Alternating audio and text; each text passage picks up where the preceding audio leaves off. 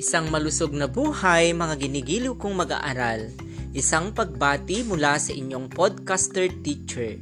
Ako pong muli si Ginoong Gilbert A. Pigaw ng Imurong National High School na nagsasabing lahat ng katanungan sa ating buhay ay nasasagot kung patuloy nating hinahasa ang ating kaalaman. Ngayon ay mas mapapaunlad mo pa ang iyong pag-unawa hinggil sa ugnayan ng tao sa kanyang kapaligiran sa pamamagitan ng paglinang nito tungo sa pagtugon sa kanyang pangangailangan. Sa panibagong araling ito ay mailalarawan mo ang mga yamang likas ng Asya na maaaring maitanong mo kung ano-ano ang ipinagmamalaking yamang likas ng Asya. Ano ang mga implikasyon nito sa pamumuhay ng mga Asyano noon at ngayon sa larangan ng agrikultura, ekonomiya, pananahanan at kultura. Bakit humaharap ang Asya sa iba't ibang suliraning pangkapaligiran sa ngayon? Ano ang kahalagahan ng pangangalaga sa timbang na kalagayang ekolohikal ng rehiyon? Paanong ang interaksyon ng tao at kapaligiran ay nagbigay daan sa pagbuo at pagunlad ng kabihas ng Asyano? Mahalagang maiugnay mo ang iyong natutunan sa nakaraang aralin upang ganap na maunawaan ang paksang tatalakayin sa bagong aralin.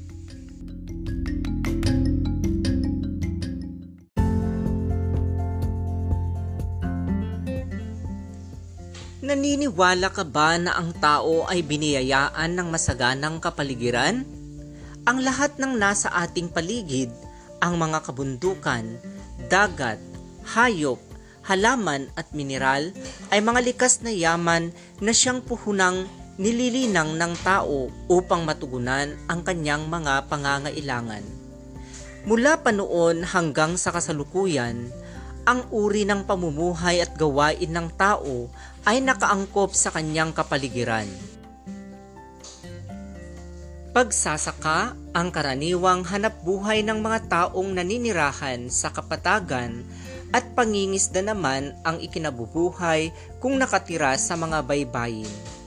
Tunay nga na ang ganitong ugnayan ng tao at kapaligiran ay isang natural na prosesong ipinagkaloob ng kalikasan upang ang lahat ay mabuhay. Paanong ang patuloy na paglinang at pakikibagay ng tao sa kapaligiran ay nagbunsod sa pag-unlad ng kabihasnan at kultura ng isang lipunan tulad ng matatagpuan sa Asya.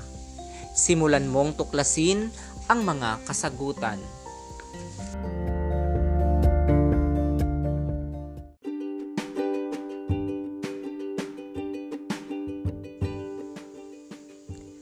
Magkakaiba ang likas na yaman ng mga rehiyon sa Asya may malawak na damuhan na mainam pagpastulan ng mga halagang hayop, ang hilagang Asya.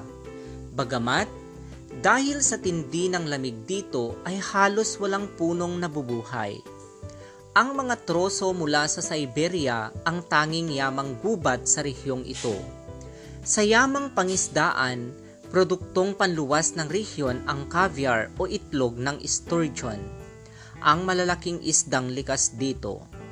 Tinatayang pinakamalaki sa mundo ang deposito ng ginto sa Kyrgyzstan. Samantalang ang Tajikistan ay may tatlong uri ng yamang mineral. Ang metalikong mineral tulad ng ginto, mineral na panggatong tulad ng natural gas, at industrial na mineral tulad ng phosphate.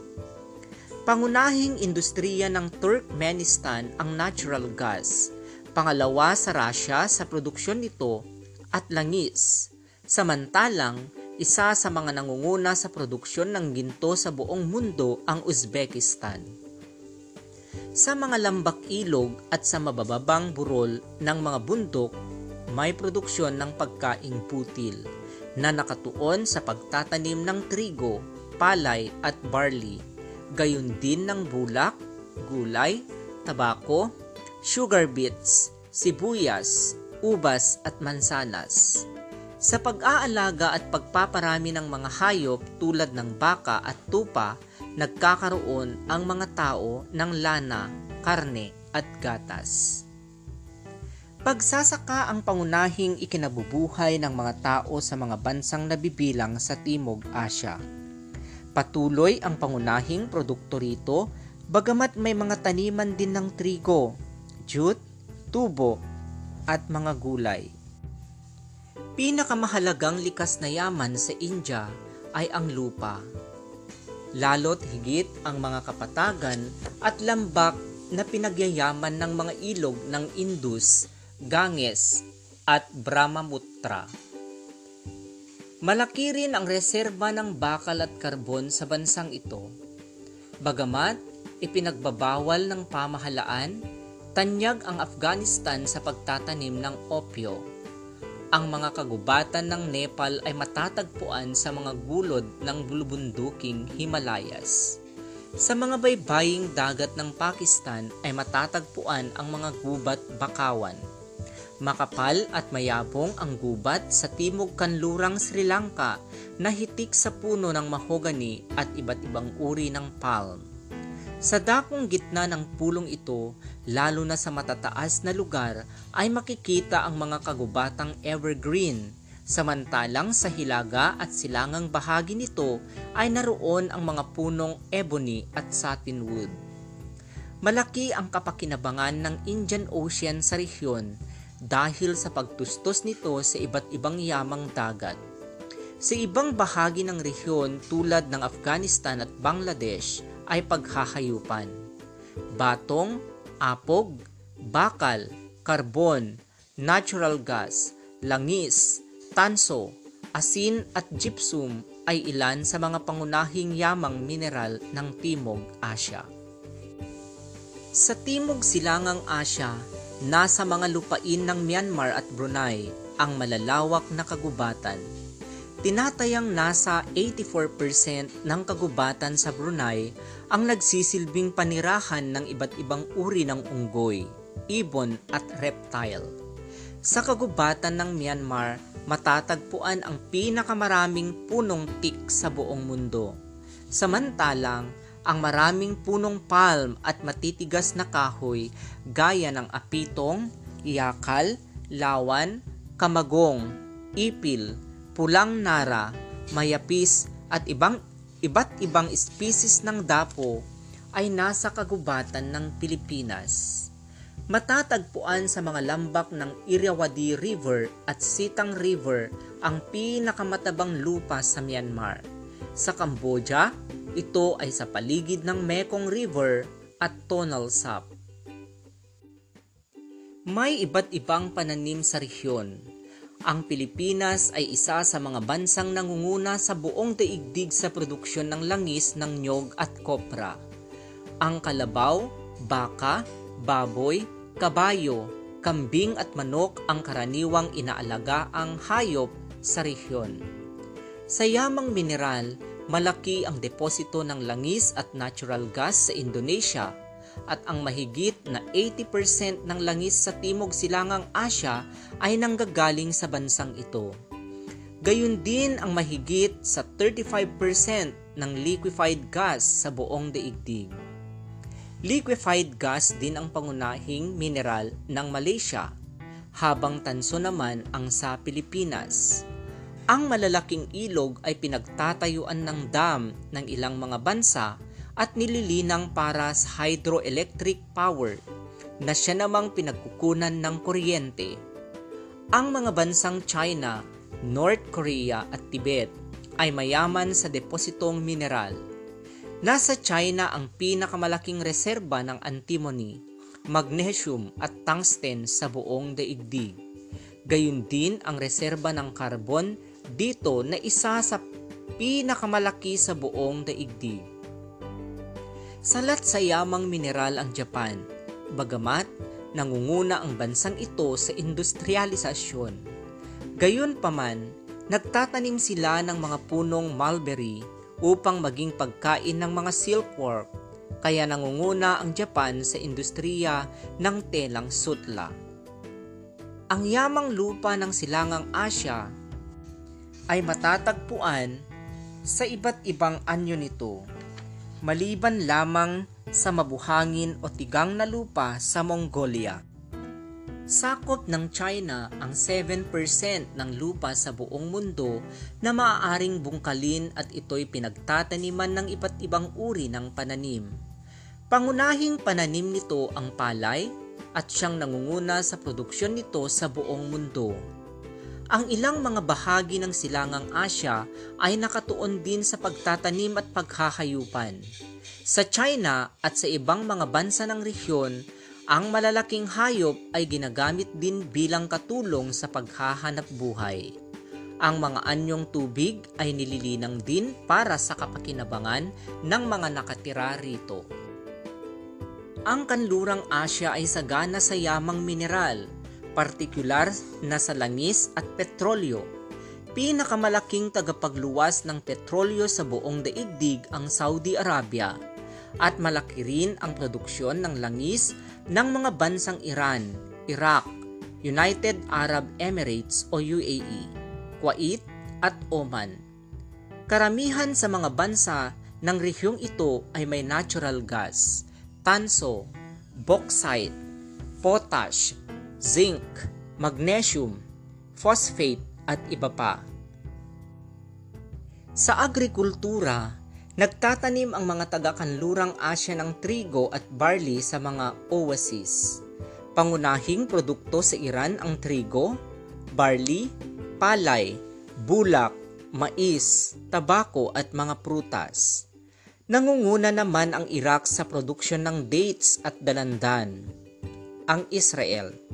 Pagkahayupan ang karaniwang gawain ng mga taong naninirahan sa mga lugar na bulubundukin at sa mga disyerto sa Iran, Iraq, Syria, Saudi Arabia at Turkey.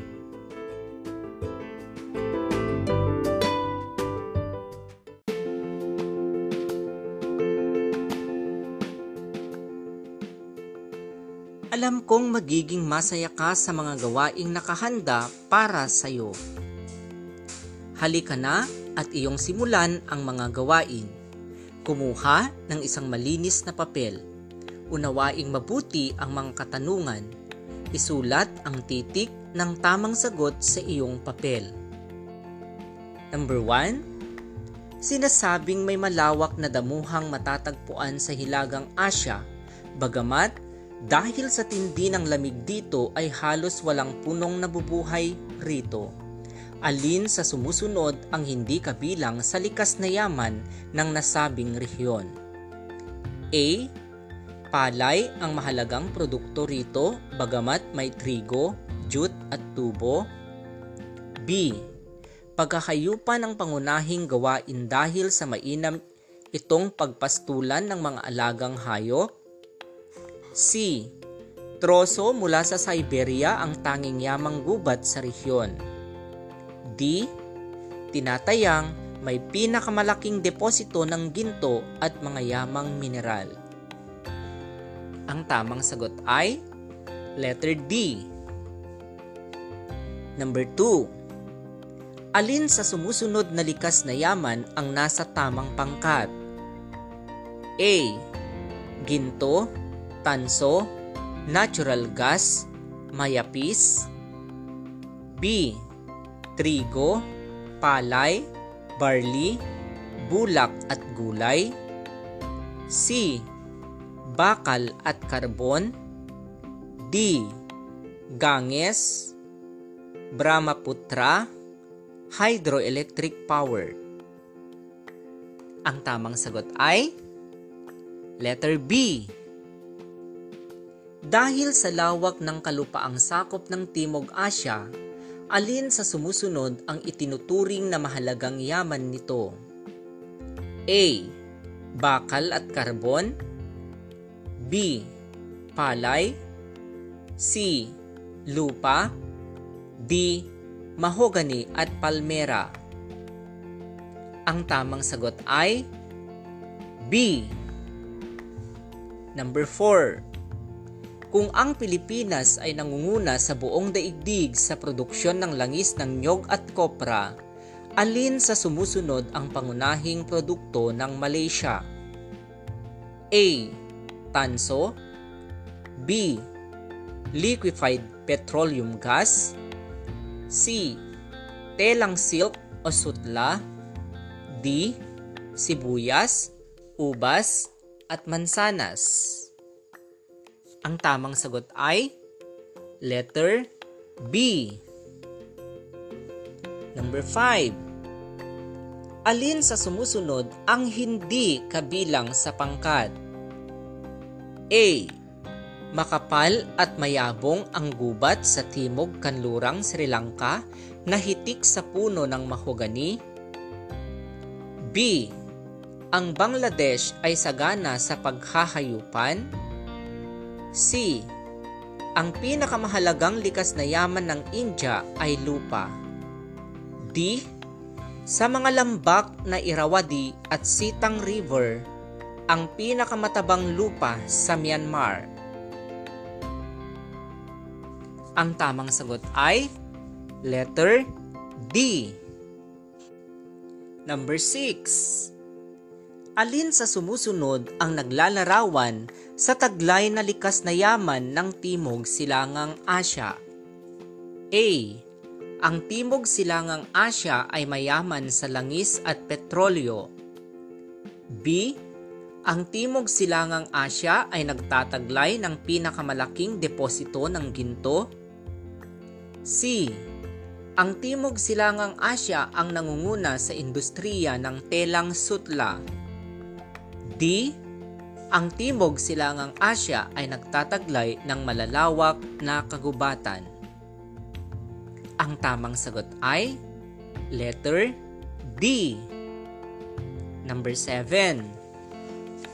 Anong bansa sa rehiyon ng Timog Silangang Asya matatagpuan ang pinakamaraming puno ng teak? A. Brunei B. Myanmar C. Cambodia D. Vietnam Ang tamang sagot ay letter B. Number 8 Ang Pilipinas ay isa sa mga bansang kabilang sa Timog Silangang Asya na nagtataglay ng mayamang likas na yaman. Ano ang pangunahing produkto na iniluluwas ng bansang Pilipinas? A. Palay at trigo B. Natural gas at liquefied gas C. Langis ng nyog at kopra D. Tilapia at bangus Ang tamang sagot ay letter C. Number 9. Ang Hilagang Asya ay sagana sa likas na yaman at kinikilala ang rehiyon na nangunguna sa produksyon at pinakamalaking deposito ng ginto. Kung ating tutukuyin, saang yamang likas na papabilang ang ginto? A. Yamang lupa B. Yamang tubig C. Yamang gubat D. Yamang mineral ang tamang sagot ay letter D. Number 10. Sa pagkakaroon ng lambak ilog at mabababang burol ng mga bundok na mainam na pagtaniman sa Hilagang Asya, ano ang mahihinuha mong maaaring maging hanap buhay ng mga naninirahan dito? A. Pangingisda B. Pagmimina C. Pagsasaka D. Pagpipinta Ang tamang sagot ay letter C.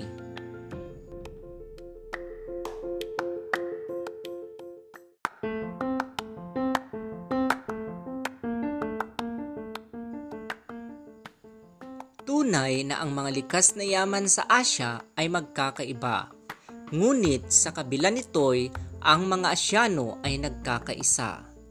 Ang Hilagang Asya ay may malawak na kalupaan na mainam pastulan ng mga hayop.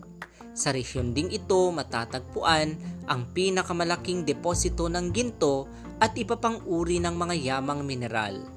Dito rin nanggagaling ang mga pagkaing butil at nakatuon sa pag-aalaga ng hayop ang hanap buhay ng karamihan. Napakalaki rin ang tulong ng ilog Indus at Ganges sa Timog Asya. Kung kaya, pangunahing ikinabubuhay ng mga tao rito ang pagsasaka. Malaki rin ang reserba ng mga mineral tulad ng bakal at karbon sa bansang ito.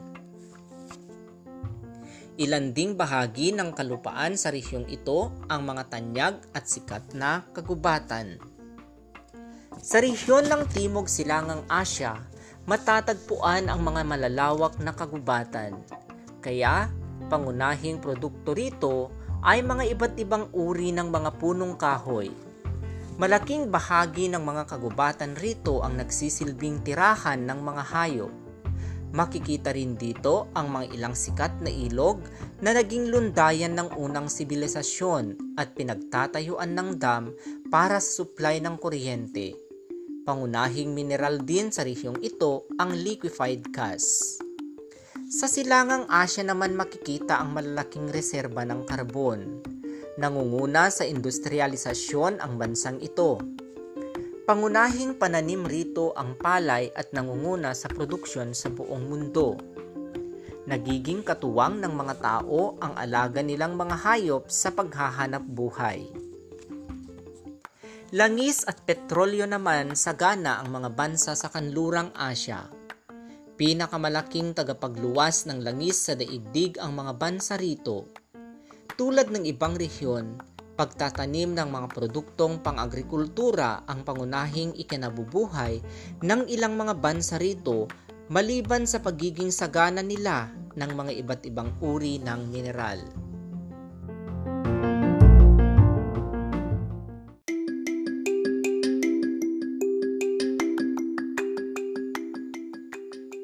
Ito pong muli ang inyong guro sa podcast, Ginoong Gilbert Abaya Pigaw na nagiiwan ng mga katagang ang kaalaman ay may simula ngunit walang katapusan. Kaya nararapat itong payabungin at paunlarin. Ako'y mas lalong nagagalak ng iyong ibabahagi ang episode na ito. Para sa inyong mga katanungan, i-text o tawagan ako sa numerong 0997 3975764 o di kaya'y i-PM ako sa aking messenger account Gilbert A. Pigaw. Inaanyayahan ko kayong muli sa ating susunod na episode. Maraming salamat at isang malusog na buhay sa ating lahat.